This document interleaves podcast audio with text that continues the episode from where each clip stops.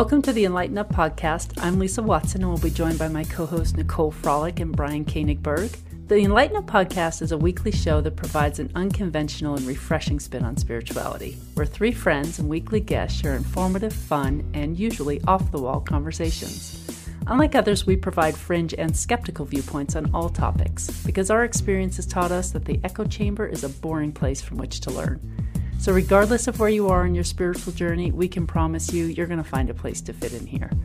So, we invite you to grab a drink and listen in on our casual, entertaining, and hopefully enlightening conversation. And Enlighten Up is a self funded podcast. So, if you would like to help us to continue to be able to produce, enhance, and expand the show for our audience, then please send your support using the link in the show notes or go to our website, enlightenup.us, and check out our merchandise shop where you can purchase merchandise that will allow you to express some spiritual humor. You may also show your support by leaving us a review on iTunes and following us on Facebook, Instagram, Twitter, and YouTube. Thank you all so much for listening and supporting us. And now, let's jump right into the episode. Hi, everyone. Welcome back to the Enlighten Up podcast. Lisa Bryan and myself are here today with Amelia Aeon Karris, who is a seer, multidimensional guide, sustainable lifestyle designer, author, and spiritual catalyst. She's been on the show before. If you've missed her, you'll want to check out episode 68 and listen to that because we talk about the uh, orgasm and negative entities in that episode. But today we've got um, Amelia on, and she has created the Know the Self Mystery School for Truth Seekers to achieve self mastery. Her healing abilities and clear vision were forged during a series of shamanic initiations over a nine year period that honed her multisensory awareness and crystallized her gifts. Her mission is to wake up your multidimensional potential. And if you're ready to be activated, she's here to guide you. She will unleash your genius, strip off old programs that have held you hostage, and create a safe place for you to remember your soul's ancient knowing. Amelia, welcome back to the show. How are you today? Hi, thanks. I'm happy to be here with you guys again. I'm feeling. It's great to have you yeah, back. I'm feeling good. It's such a beautiful day here. I'm in um, Mount Shasta, and it's like a crisp but sunny morning. It's gorgeous. Very nice. And you've got a huge transition going on in your life right now. You you're you're going down south. yeah. Yeah, yeah. I, I last year I came. I went to Mexico for just the win. What I thought was going to be the winter, and then so much change happened in my life while I was there. Um, my best friend passed away um, to cancer uh, very suddenly, and um, and I got bit in the face by a wolf on the the whole yeah what? at the the, during the full moon um, eclipse in January, uh, the, the, blood wolf moon.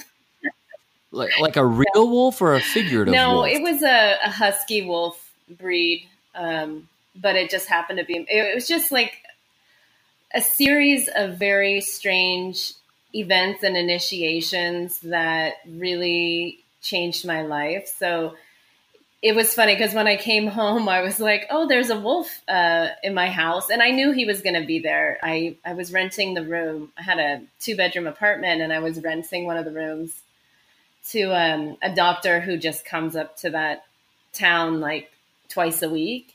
And he told me he had this dog, and I used to raise huskies and wolves. So I was like, "Oh, I want to meet your dog," and he just happened to bring it on that night, and um, so when I came home, it was like one in the morning, and I I see this dog in my house, and I was like, oh, I have a wolf on the wolf moon, and I sat down and I was talking to uh, the mother of my friend who was in the midst of transition, and there was like an emergency. So I sat in front of the dog and I was talking to the dog, like introducing myself, and um, it just nipped me in the eye, like right above my eye, on my eyebrow. It basically ate my eyebrow off, but I didn't know. I saw it on yeah, Facebook. I yeah, I saw that too. It was really a wild um, experience. So anyway, that happened, and then um, I came. You know, I flew home for the funeral or the memorial, and um, I just couldn't be in California. I don't know. There was just something I went back to Mexico and I was like, okay, well, I live here now. And so now I'm kind of cleaning up my storage and really basing myself in Mexico. And um, yeah, big transitions, unexpected transitions. Mm-hmm. Wow. Yeah. How's your eyebrow now? Oh, nobody even noticed. Did it. you get it put back on? Yeah, I had to have like constructive surgery. So it was like an hour and a half surgery just to like stitch it. And they had to, I had to go to a plastic surgeon. I had to find my own plastic surgeon. It was a wild adventure. And the Oh whole my time I was kind of laughing because there's no, there was no sensation. It was just very, um, surreal. Do you, I don't know if you guys have ever experienced like something kind of tragic happens, but the whole time you know you're being sort of initiated or guided into it was just so synchronistic that I knew it, you know, it was just a one more scar on my face. Um, so yeah, I I don't have a portion of my eyebrow is missing, like the middle is missing, but the the guy did a really good job. So yeah, I just have like some really fine scars above and below my eyebrow. I have a scar through my eyebrow too, Oh, good. We can be twins. from a car accident long, long. ago. You do. It's through both eyebrows and the top of your nose. Oh, wow. yeah. There's something about you know facial wounds that really, um, you know, that's our like soul point all around our face. And when we get when we have a trauma to the face, I don't know. It's it's really fascinating. That's how people know you're a badass. Yeah. well, now the title kind of sticks, but it's funny. Yeah. Well, how's the um how's your know the self mystery school going? With It you is- working with with all your students and all of that.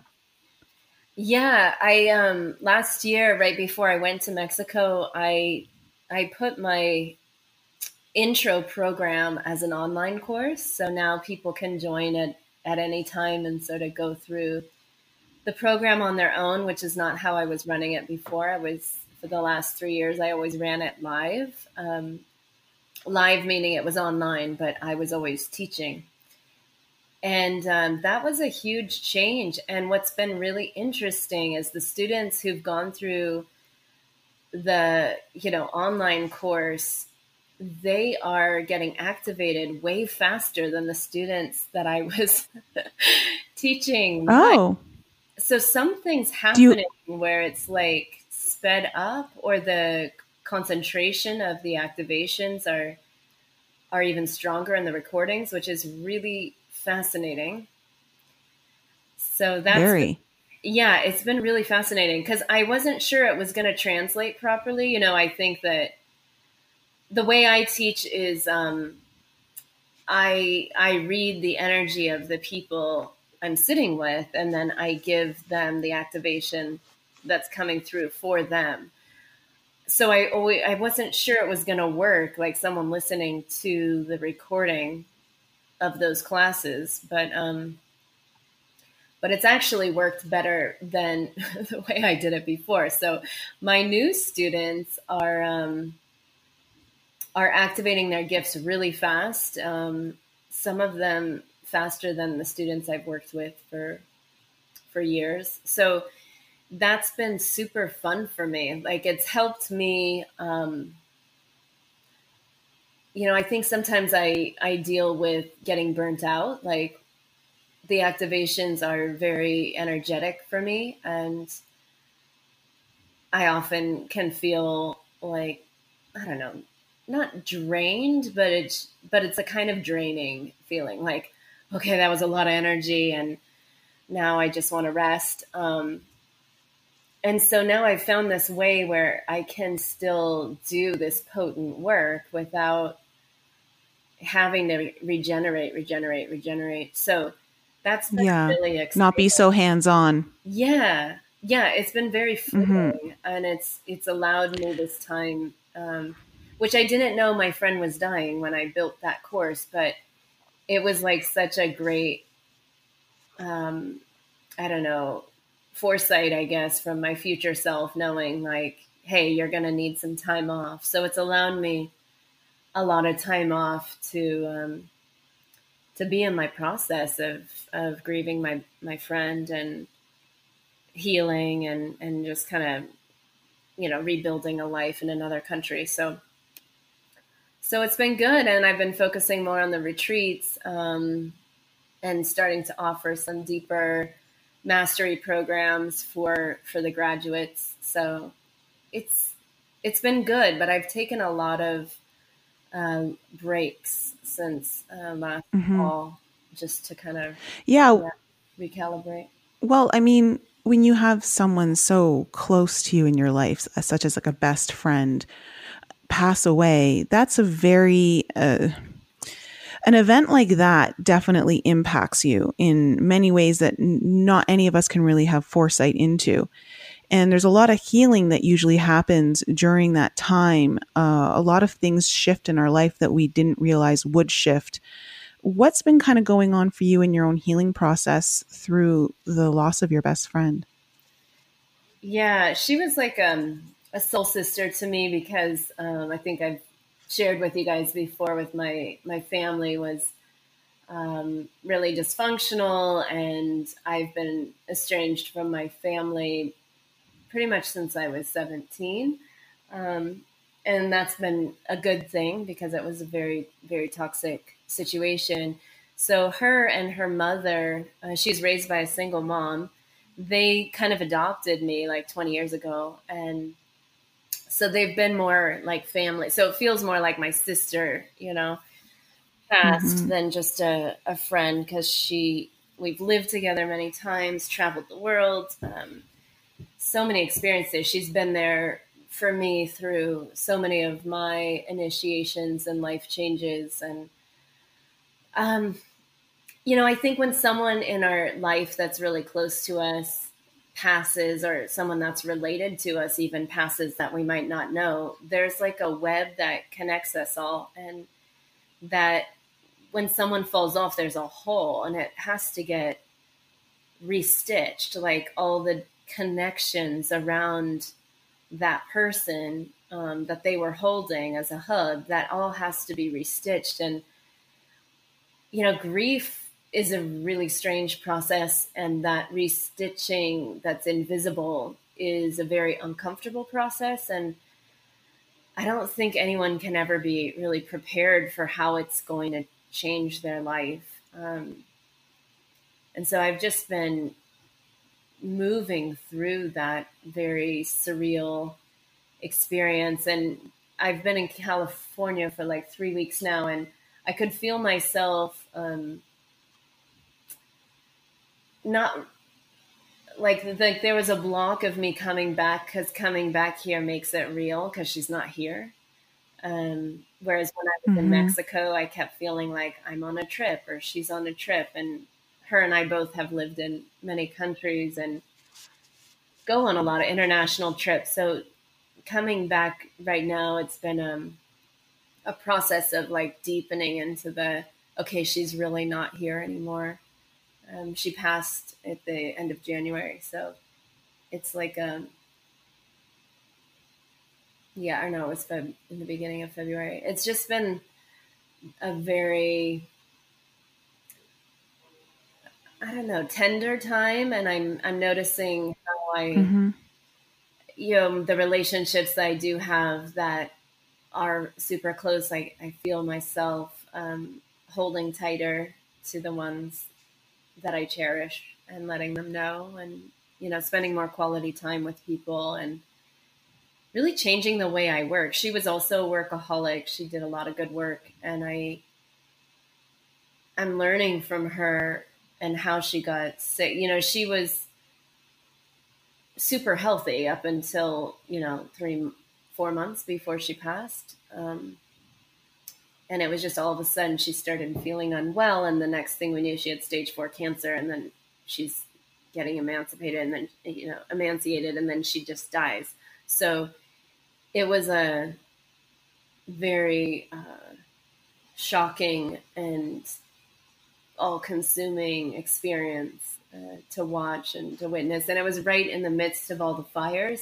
So it felt very apocalyptic and um, oh, wow. You know, the sky was black and she was so skinny. And it was just very, a very strange um, experience. And I think it'll continue to change me. I don't think that um, we ever really, you know, get over the loss of someone. It's more like we learn to move on.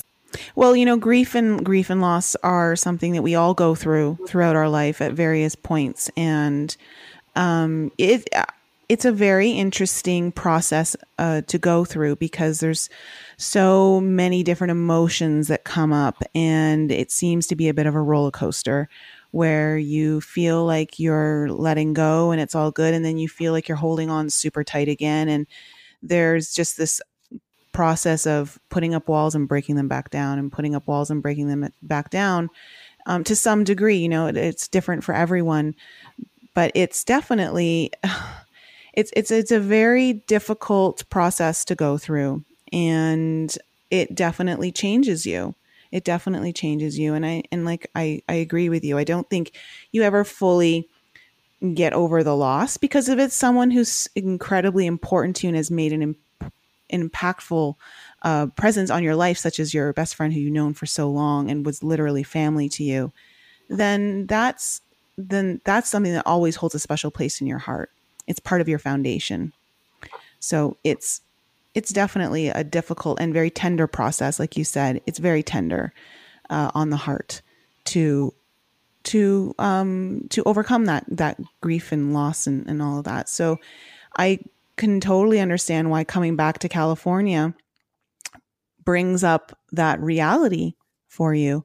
It brings up the reality of of where you are right now and and how you're moving forward and and who's part of that journey and who's not i think many of us uh many of us go through that especially through any part of our journey and with this this idea of healing and family i know you've been going through stuff with your current fam like your family uh, did you want to uh, let the audience know like what kind of healing's been going on for you there with your family and, and how that's shifting things for you and, and your work? Yeah, sure. You know, I, I find um, most of my life I've sort of um, hidden the story of my family. One, because it's riddled with a lot of secrecy, um, but two, because I was kind of embarrassed to to let people know how you know what actually happened in my family or you know the different dysfunctions and um,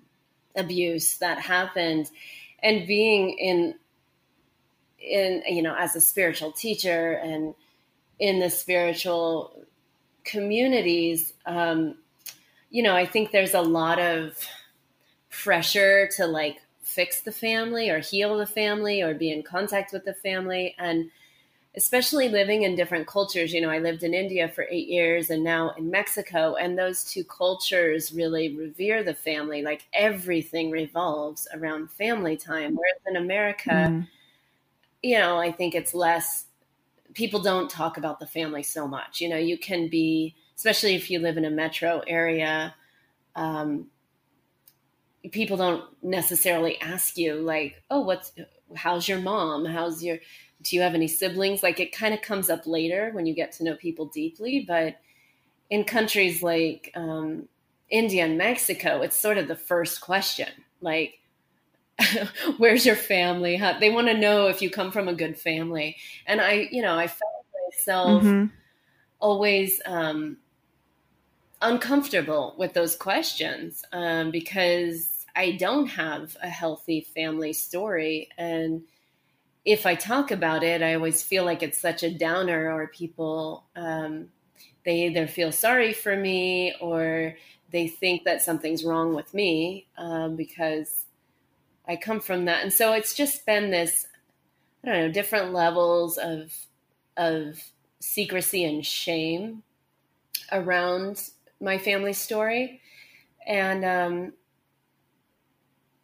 I feel like I'm coming, you know, there's just so many layers of healing. So it's been a few years that I decided um, to just not speak to my family at all because I was noticing that even though they're not in my life, I tend to um, attract people in my inner circle that play the role of the toxic people in my family. So, um, you know, my mother was extremely neglectful of me and has ignored me ever since I've, well, she's ignored me most of my life, but since I'm 17, um, I went away to college and to England as an exchange student. And I guess she just took that as like, um, I left her. So she just cut me out. And so since then, you know, I'm I'm to be 47 in a few weeks. And so since then, she has never wished me a happy birthday or ever, she's never telephoned me. Um,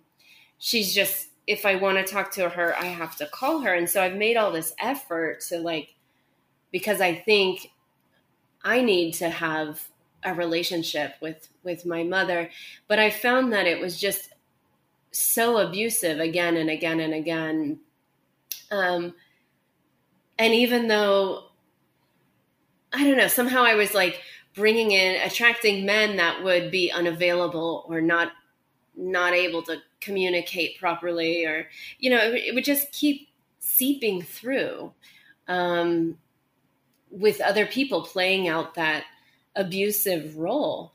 And um, I really made a, a, shift like two years ago when I just became really clear how these different abuse patterns and there's you know there's a lot of abuse in the family and I'm not going to go into all the stories because it's quite um, you know I don't want to like bring us on that roller coaster but I'm noticing how I had to make this shift and so recently I've been um,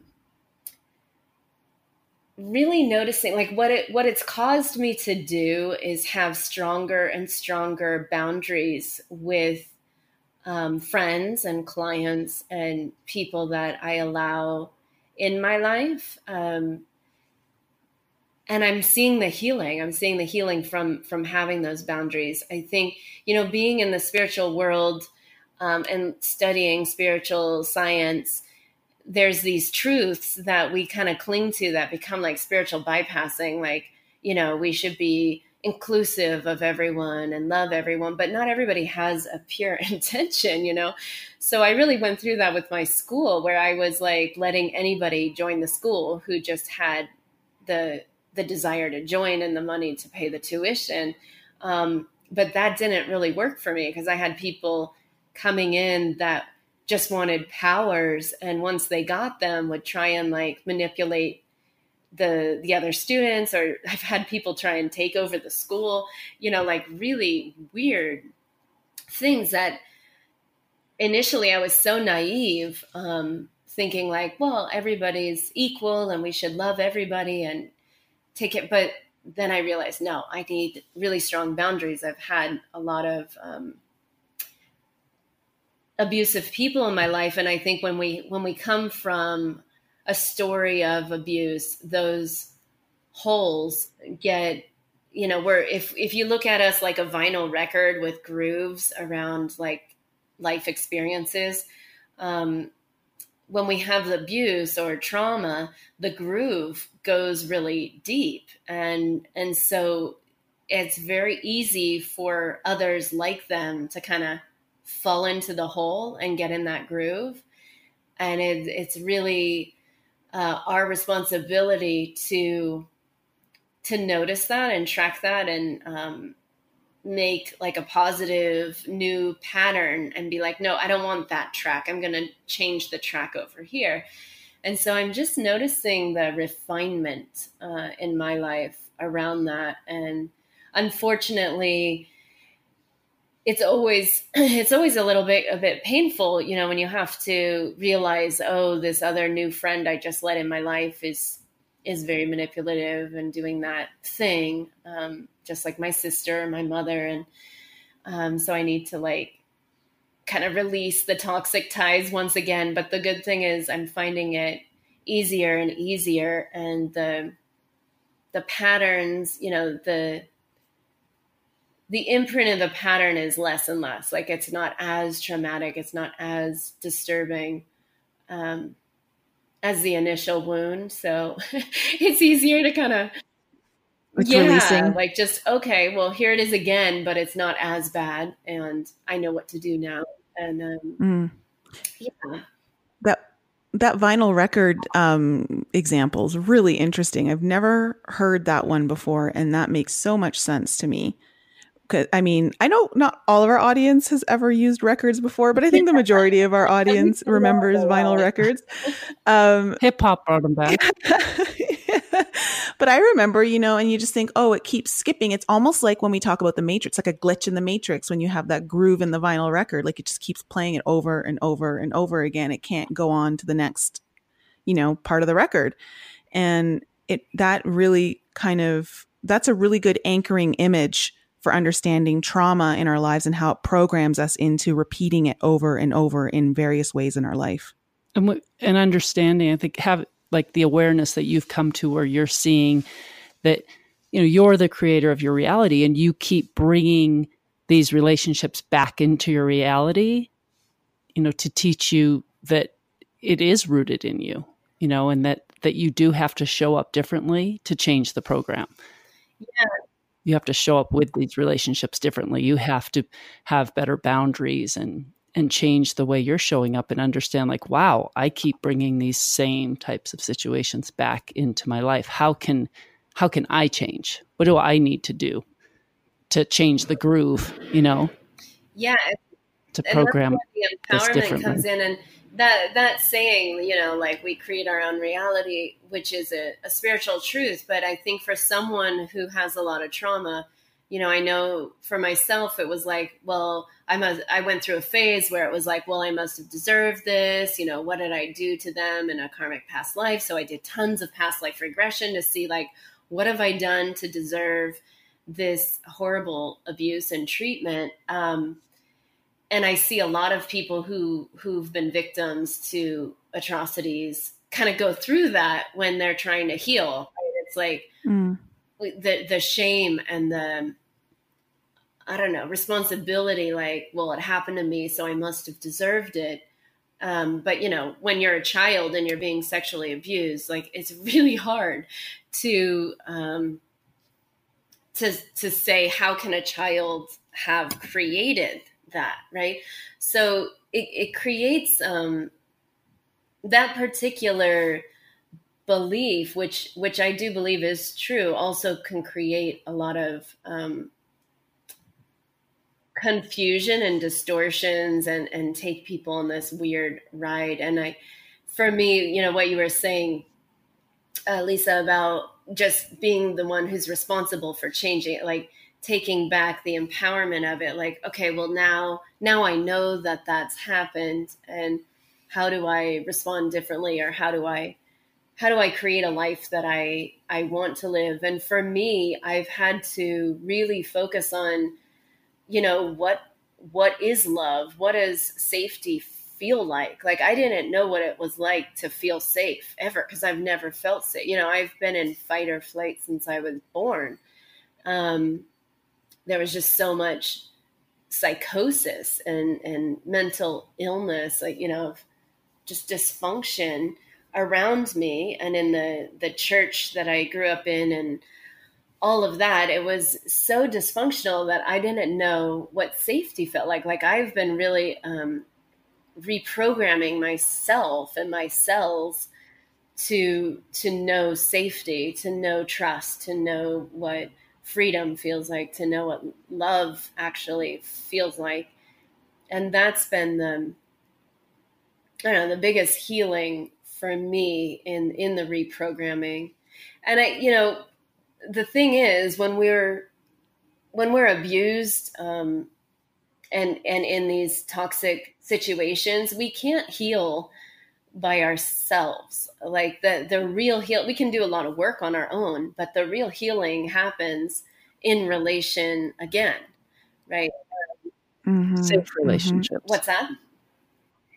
it, it it happens in safe relationships. Right, but it has to be witnessed for it to be fully, you know, healed. Like for the pat for the new pattern to actually stick, we have to have an experience of it that Right. comes from from a new community or a new group of people. Um, and it takes time like anyone who's who's gone through a lot of abusive patterning and i know because i counsel them it's like well i keep attracting psychopaths or narcissists or i keep attracting this kind of abuse. It's like yeah and we have to find those signs and start watching and learning and like really restructure um, at the magnetic level how how to notice like what is safety or what is what is a healthy person feel like because it can get very confusing and the dark patterns can get very um, intelligent you know You know, and I Mhm. think you you made a really a, a good point about just feeling like, okay, what did I do to deserve this? You know, I was just a child, and and saying that, you know, if someone says to you, "Well, you create your own, reality," that's sort of like a slap in the face. Like, well, I was a kid. What do you mean? I did. What did I do? And there's this book. It's called The Little Soul and the Sun. It's written by I think David Walsh. He wrote the Conversation with Mm. God, but it's just a children's book. But it's just a really, I think, a really great book for anyone to read who's had any sort of difficult childhood and just understanding that why we go through some of the things that we do why we come into this life and, and you know choose the families that we have and the parents and the experiences at such a small age because without that we aren't able to really fully experience the other side of it which you're starting to see you know through that healing and through um, your search for healing how you're seeing the other side and how you're able to now bring people over to the other side who have had similar experiences that you've had. And that when we step back from it all that everything is really just an experience. You know it's Mhm. only us who decides whether that was really bad or you know to say i didn't deserve that. Like i'm a victim of it and and when you step back and you say you know it was just an experience like uh, good bad or indifferent it's just it was just an experience and detach Well, I think- yourself from it a little bit I think it's like you made a great point that this whole idea of coming in and understanding our experiences and what we have to whatever intensity they are.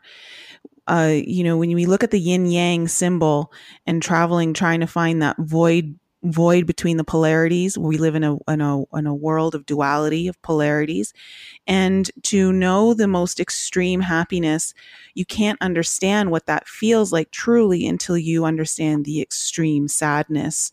Uh, and so, what like what you're saying, Lisa, with that book is is very spot on in that the only way that we ever can actually experience the, the greatness of love or the greatness of joy is first to experience the other polarity to understand what that feels like. That's just the whole um, experience of living in this world of duality.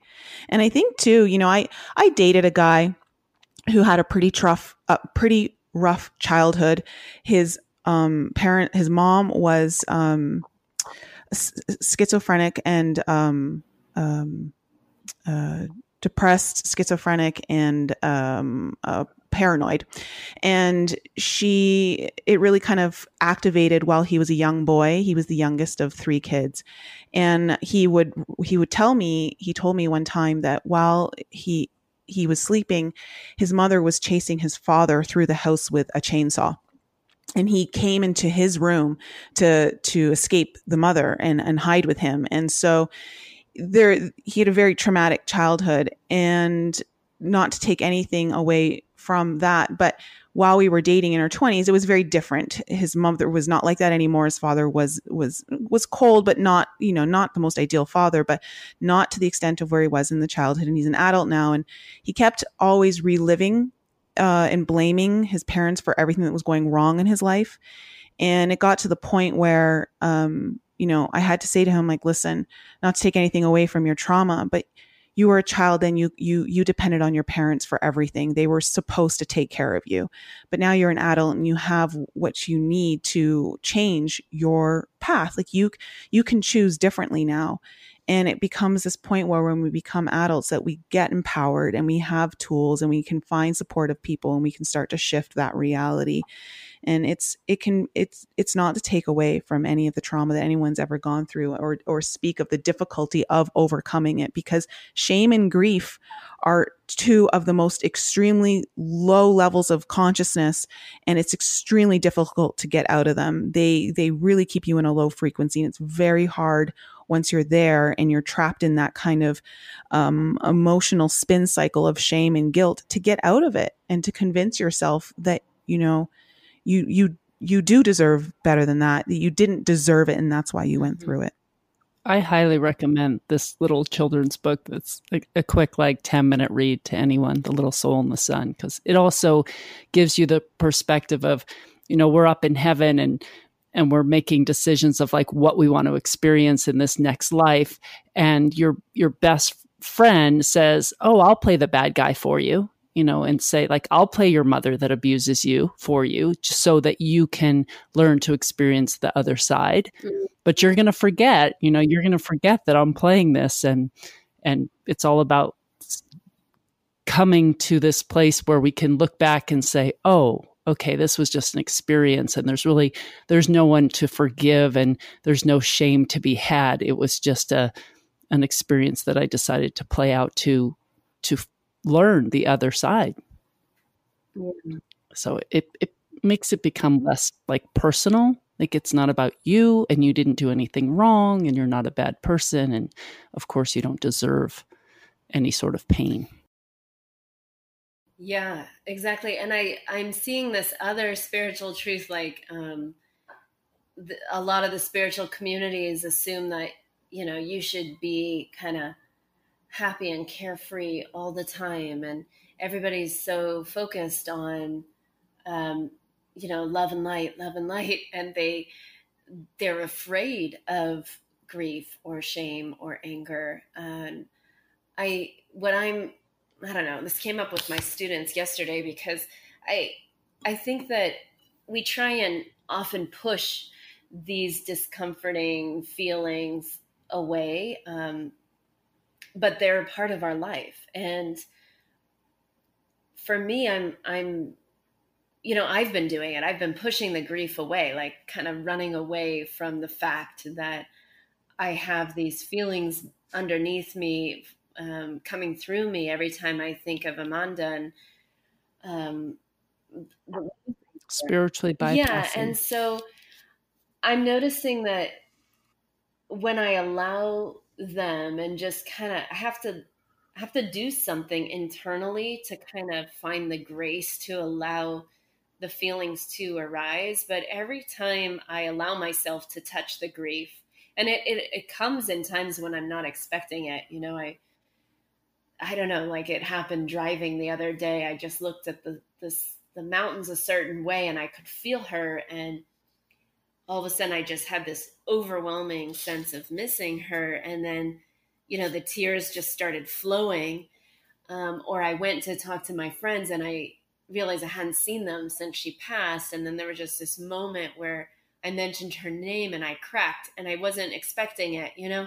And in those moments when I allow myself to just feel it and stop trying to suppress, um, what always happens is something so beautiful. You know, when I touch down into it, like it's kind of like deep diving, and I touch the bottom. It's like going into the shadow. Yeah, and I touch the bottom, and I just do it briefly because you know I've cracked open and I can't I can't stop the fall. When I touch down into the shadow, um, there's always something that like some sort of grace and surrender. And I realize on my way back up, you know, to homeostasis, um, that that there's something so sweet and beautiful. Like, of course, I don't want to wallow it in. I'm not saying anyone should like, you know, dive deep and stay down there and like get thrashed around. And I think that's what we're all afraid of and why we we try to stay above the water all the time and keep things, you know, light. But when we're doing the whole love and light only, um, we're missing out on the beauty of of the experience of these polarities. And I'm one of my personal practices right now is to just like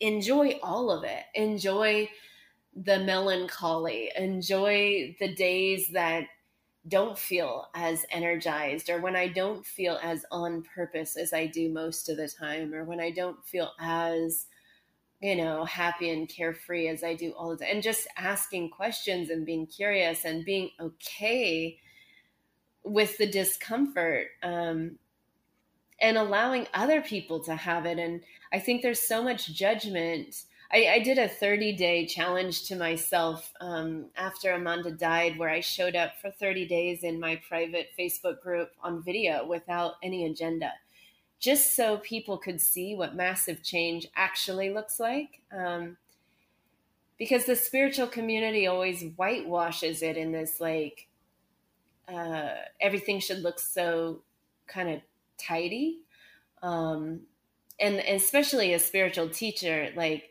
should have it all together all the time and and always be this sort of positive at least that's the judgment i think i had on my teachers um, and i think that you know it's kind of just somewhat how we're wired. We don't want to see other people's mess.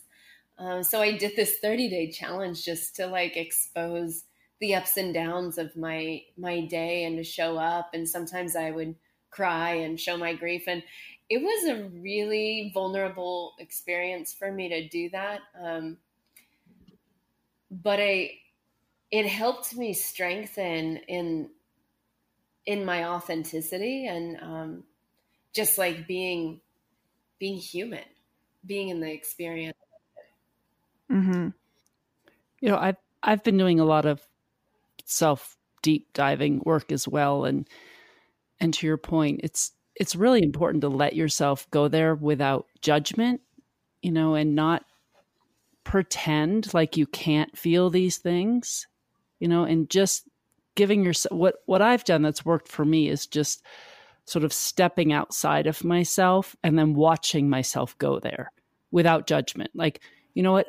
I'm going to go feel the pain. I'm going to feel the pain of my broken heart. I'm going to feel the pain of neglect and abandonment and i'm going to let that be okay and i'm going to you know going in as like a comforter to my inner child and saying you know it's okay that you feel this way and no you shouldn't have been treated that way and and just observing it and not judging yourself for it because those emotions are energy that gets trapped inside of us and if we keep spiritually bypassing it it's just going to keep we're going to keep manifesting it in our life as another bad relationship as another you know lost job or whatever it is until we're willing to go in there and feel it and clear it and just say wow this is you know this wouldn't reflect in my current life if it weren't something that I'm holding down in my root. And I think it's really you know, important to let just allow yourself to let yourself feel and let it go without judgment. And as a like a massage therapist for the you know all through my 20s and most of my 30s we the the way we experiences it as it comes in through these feelings. So the only way it gets out is through the feeling. There's no other way around it. You don't just get to like somehow have it evaporate um and and and not be felt again. The only way we truly get the release and clear the trauma is through the feeling. And so the, the, that's why they always say that the, the healing is in the feeling and allowing ourselves to go there. And at the same time, I'm totally familiar with it, Amelia. It's like, okay, how much do I want to feel right now? Like how long do I want to spend here? Because you can get you can get trapped in there and it can you can get sucked into this vortex of pain and be afraid of are you going to get out of it? You know, and like that's and that's the risk of like, you know, some of us we go through like these depressions and things like that and there are ways that I think we can feel what we're feeling and not necessarily go so deep that we may not come back out. There's no shame there in, you know, taking baby steps or just going with what feels right at that time, like giving yourself time to breathe and process it and then going back in. Like you don't have to, you don't have to go in like a superstar and clear it all out in one go.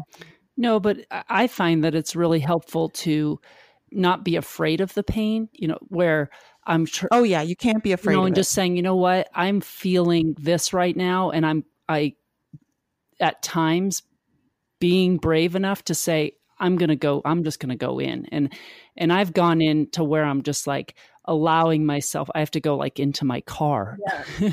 and just allowing myself to scream. Or I have thrown two year old tantrums and just or scream to the point where I've become hoarse and just literally saying I I'm done with this program. I'm done with holding on to this and I am releasing it and I'm letting it go.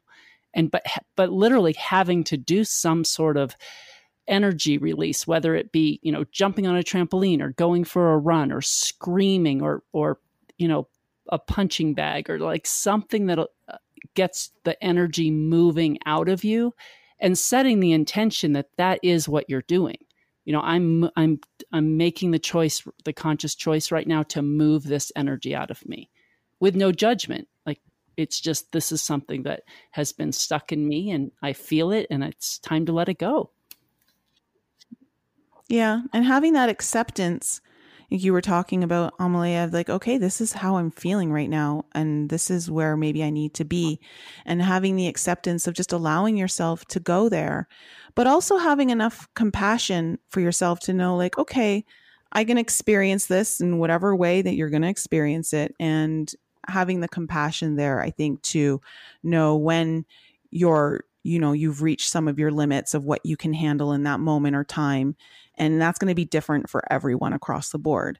It's all dependent on how you're choosing to experience and go through your own healing mm-hmm. process.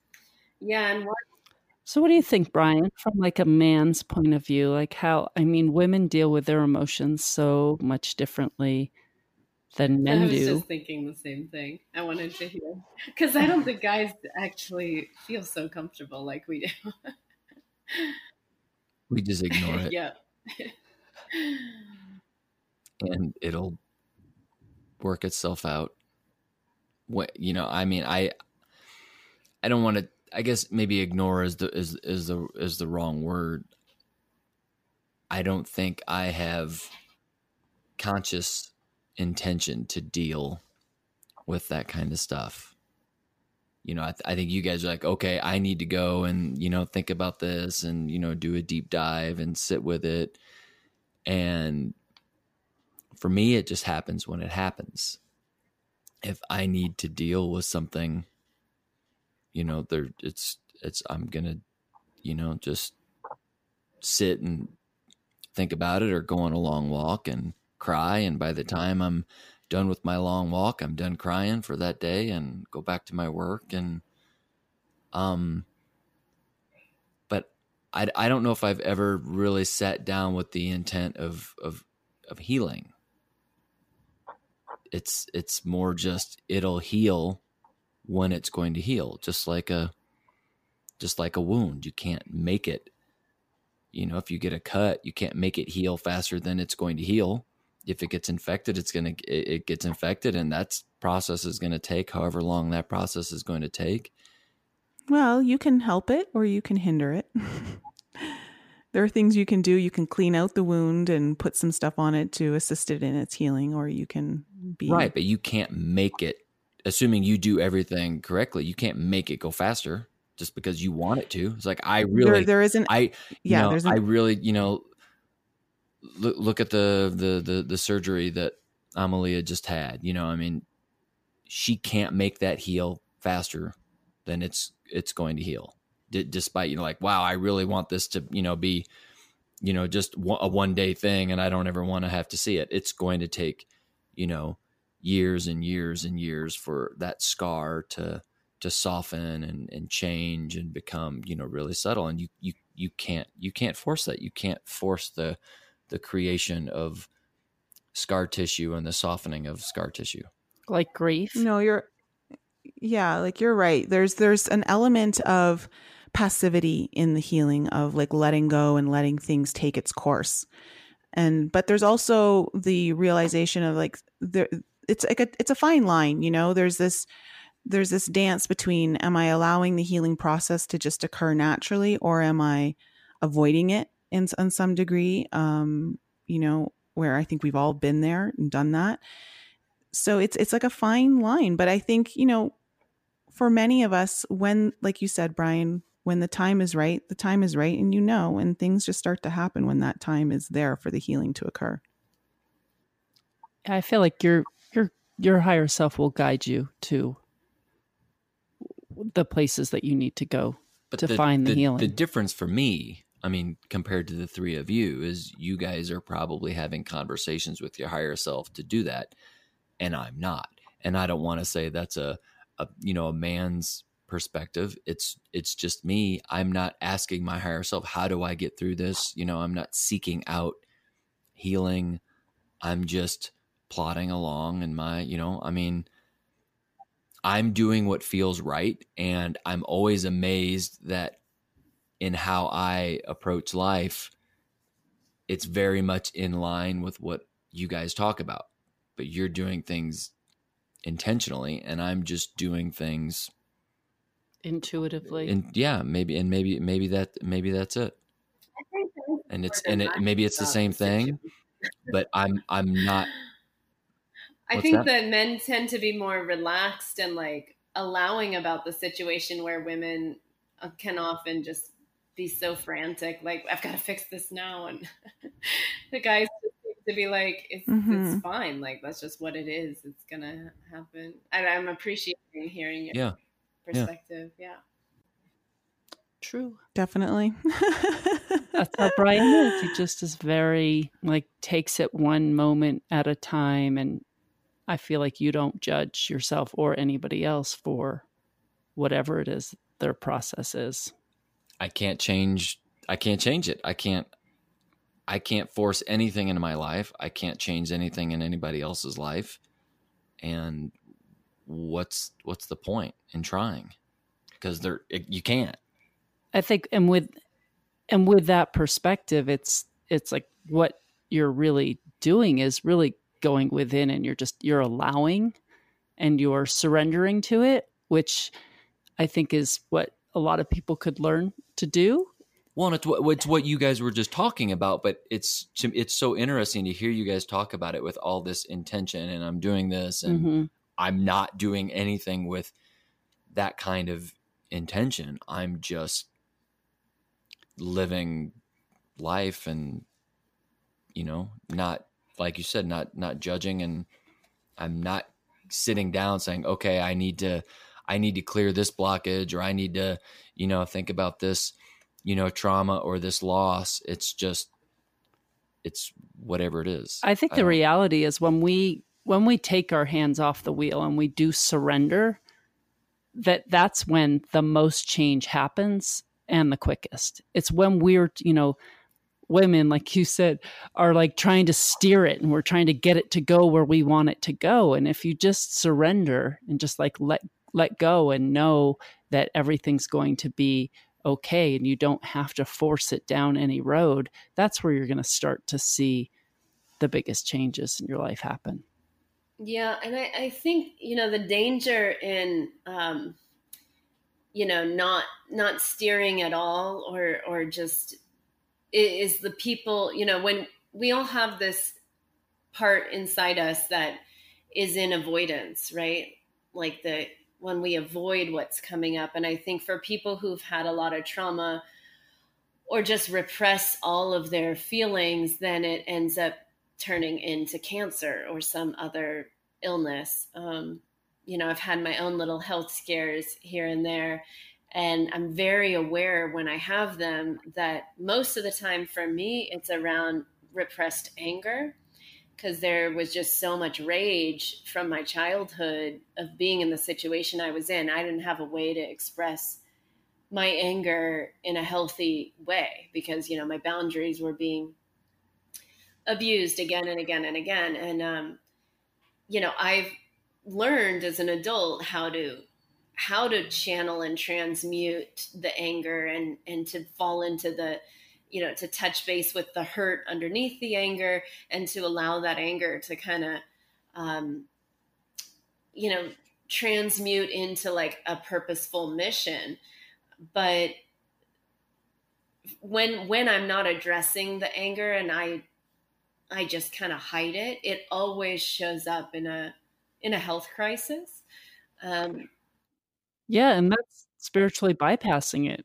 That's what a lot of the spiritual community is doing is they're literally just bypassing it and it keeps popping up in their time relationships, health and money and you're and you're seeing it as a reflection in your own life. And you know, surrender and allowance isn't about like there's no repression in there. It's literally allowing, you know, so you feel angry, it's allowing and surrendering to that anger mm-hmm. not any sort of stuffing down, pushing, spiritually bypassing. Oh, but I understand, you know, they just they didn't know and they were unconscious and you know this is how it was and then you're completely denying yourself of how you really felt in those moments yeah and i and think allow- so sneaky like i don't think that we notice that we're doing it, especially people who live in the city. You know, if you don't live in the city and you have a more languid life, I find that people tend to like um,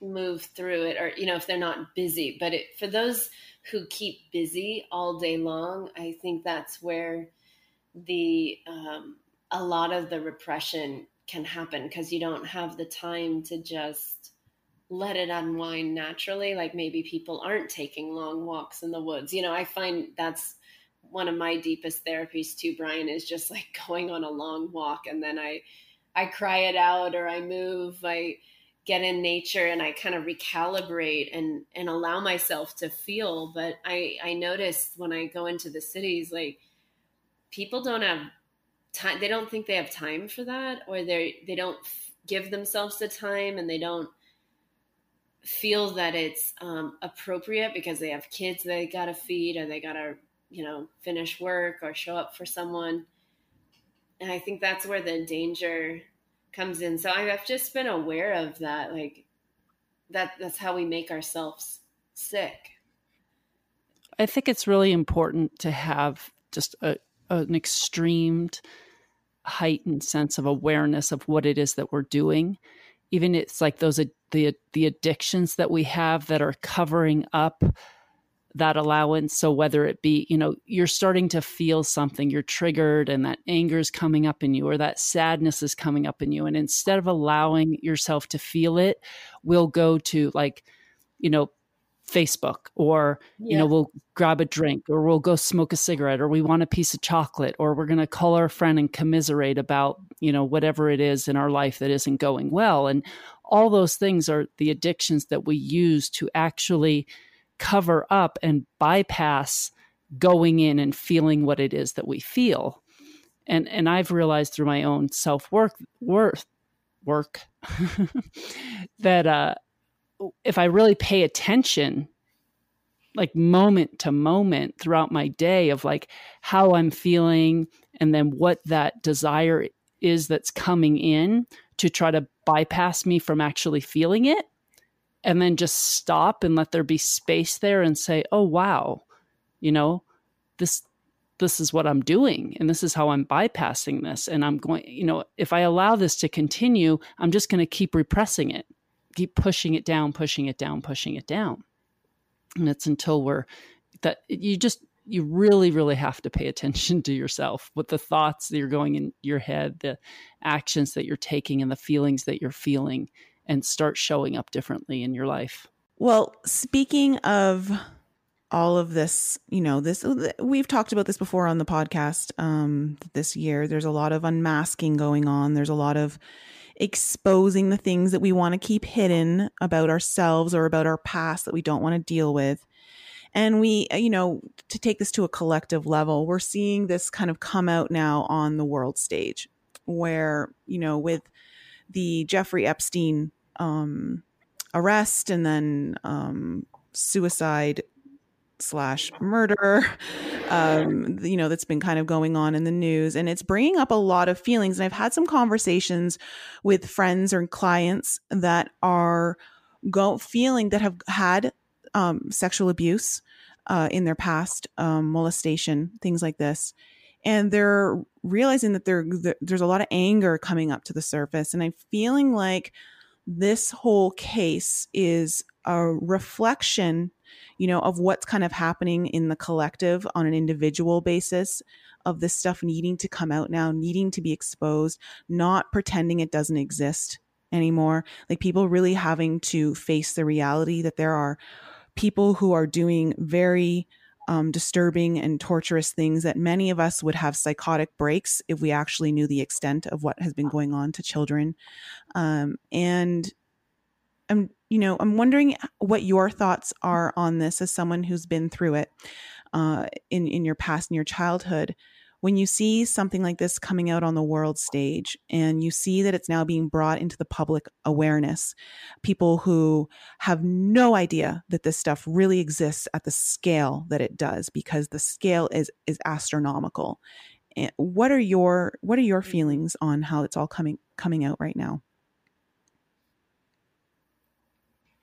it's interesting because I there on one level I feel a little numb to it all, like nothing's shocking to me. Um, for me, it's like there's a sense of like too little, too late mm-hmm. feeling, um, and but at the same time, um, you know, there's also the sense of like, well, it's about time and wake up, everybody, and you know, there's some anger in the the slowness of people's mm-hmm. awareness.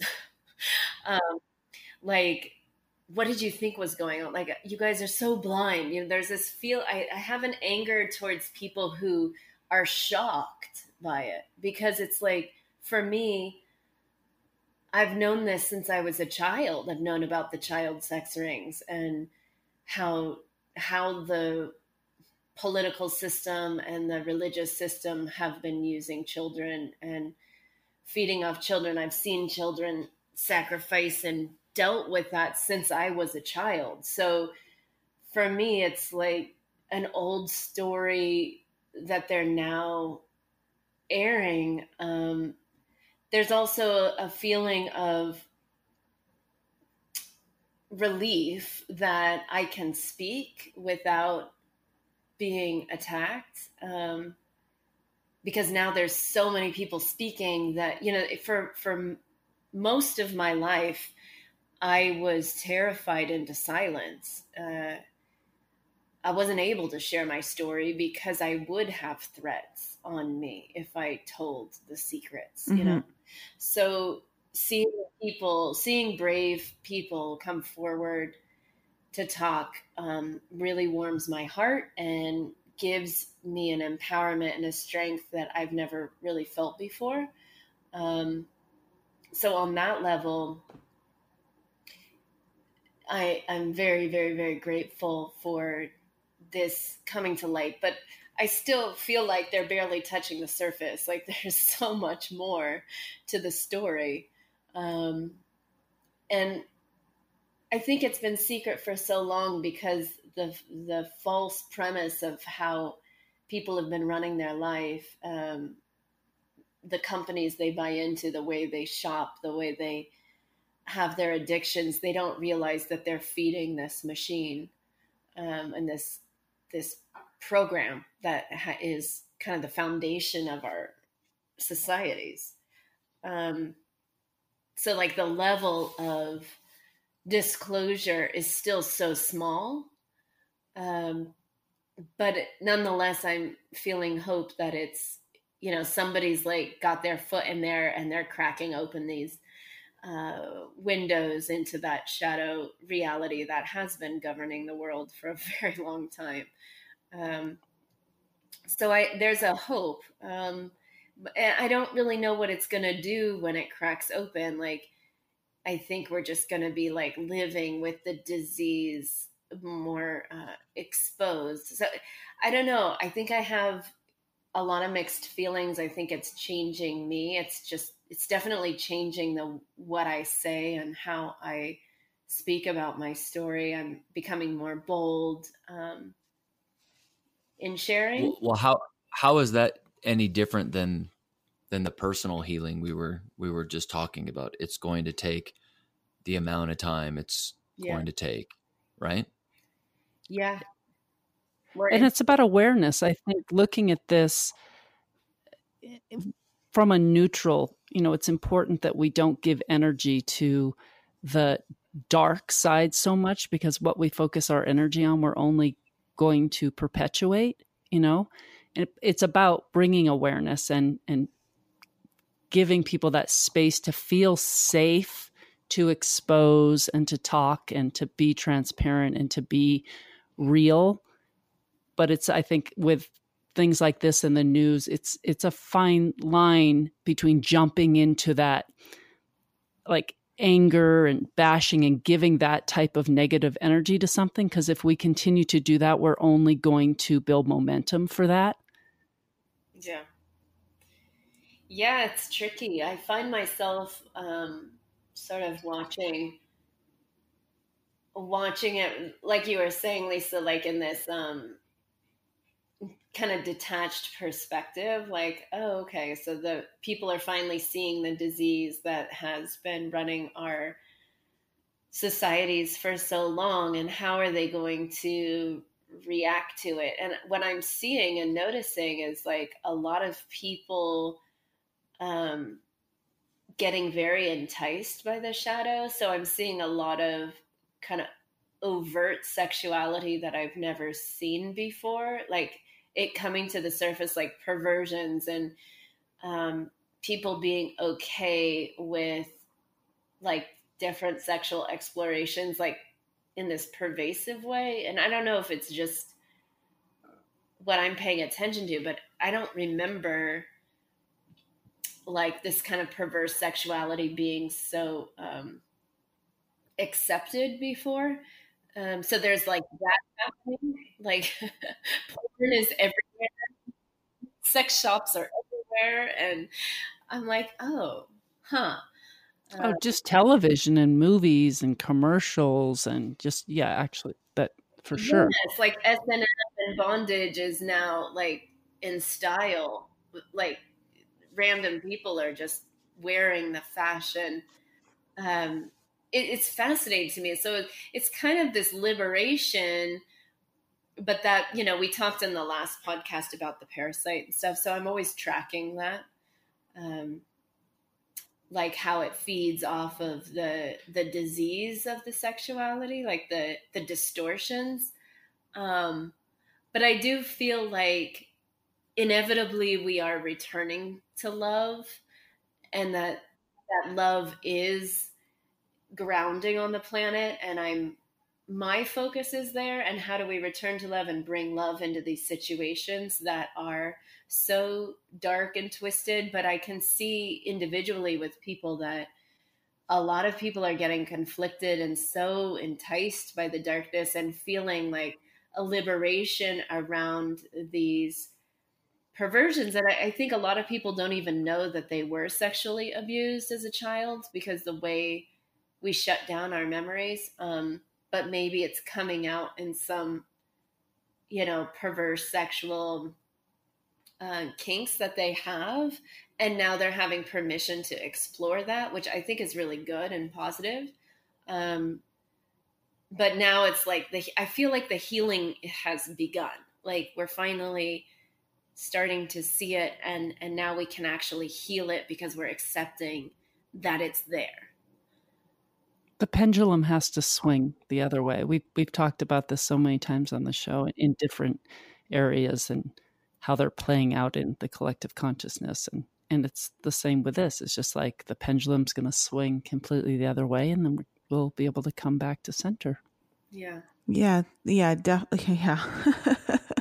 it's it's there's there's a lot of that going on where and I know it's it's very difficult sometimes for people to not get their emotions involved in these types of um these types of uh, situations and what's kind of being brought to the surface. But it's really important to stay grounded. And it, it's not about putting your head in the sand and pretending it doesn't exist, but also be bringing in that awareness without having to go into the darkness like you were saying before lisa like it's important to be aware of it and to not avoid it but it doesn't mean that you have to go all the way into the darkness and take part in the um well what some might think is like the the heroic action of bashing say one side over the other because you're sticking up for the you know you're sticking up for the the side of good or the side of of love or however you know anyone wants to say it but how we how we behave and how we choose to um how we choose to heal from this and move through it and um, move beyond it says a lot about i think how fast we'll be able to go through it and the uh, you know, there's a lot of extra healing that can be needed, more trauma created if we engage in the very thing that we're trying to um, heal. You know, you know what I'm saying? Yeah, it's like an anti it's like an anti-war rally. Mm-hmm. You're only bringing more energy to war. You know, if you're going to be out there rallying, it needs to be you need to be rallying for peace. So, yeah.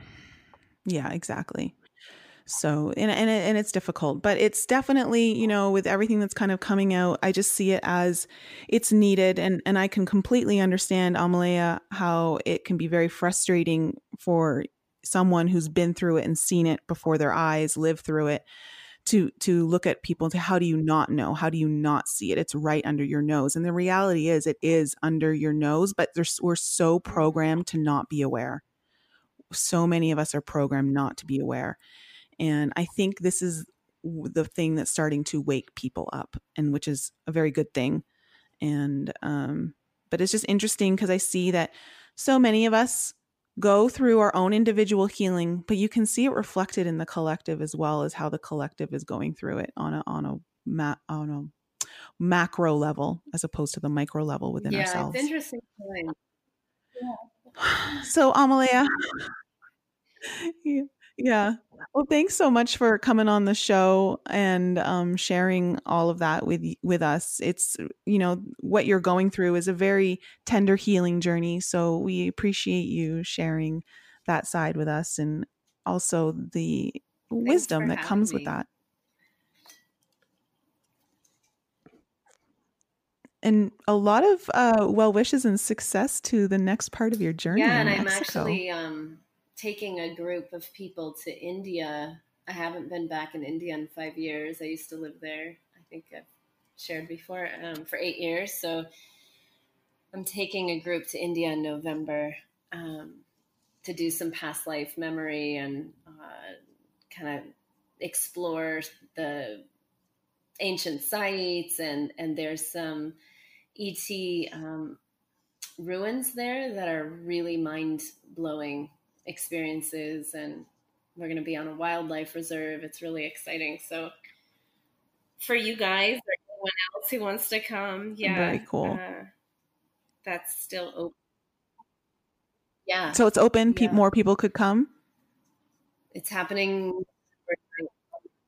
Great. And so people can go to yeah, knowtheself.com slash India will take you straight to the retreat page. Um, and yeah, anyone who's been interested in going to India, but maybe has been scared, we have the resort there that we're staying at. I actually built with my own hands.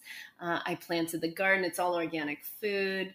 It's um, a really, really beautiful, luxurious place to be that um, most people in India don't even know about. And it, it's very exclusive and very powerful and it's straight it's in Hampi, India, which is like right at the south in the center. Um, it's a UNESCO World Heritage Site, but a lot of people don't know about it. It was the Vijayanagar Empire. Um, there's uh, wild leopards and bears and crocodiles and otters and bird sanctuary, and we're going to be on safari, and it's really exciting. It's, not like the India most people think about. It's like the old, ancient um, royal luxury that you imagine India once was. It still exists in this place. So that sounds so exciting. Yeah, it sounds completely different than what we are usually shown or told about India. So, for any of our listeners who would like to join Amelia or get more information, please head on over to her website, knowtheself.com slash India. And if uh, there's anything else that you need to find out about her, all that information's on her website. Amelia, thanks so much for coming on the show and many wishes of success to you on your journey. Thank you all for joining our show. We appreciate you tuning in and supporting us. If any of you have any questions you would like answered on the show or any guests that you would like to hear on our show, please email that information to us at info at enlightenup.us or send us a voice message using the Anchor app. There's a super cool feature on there that allows you to send us a message or ask us a question with a touch of a button right from the app. And please continue to support us by following us on Facebook, Instagram, Twitter, and YouTube.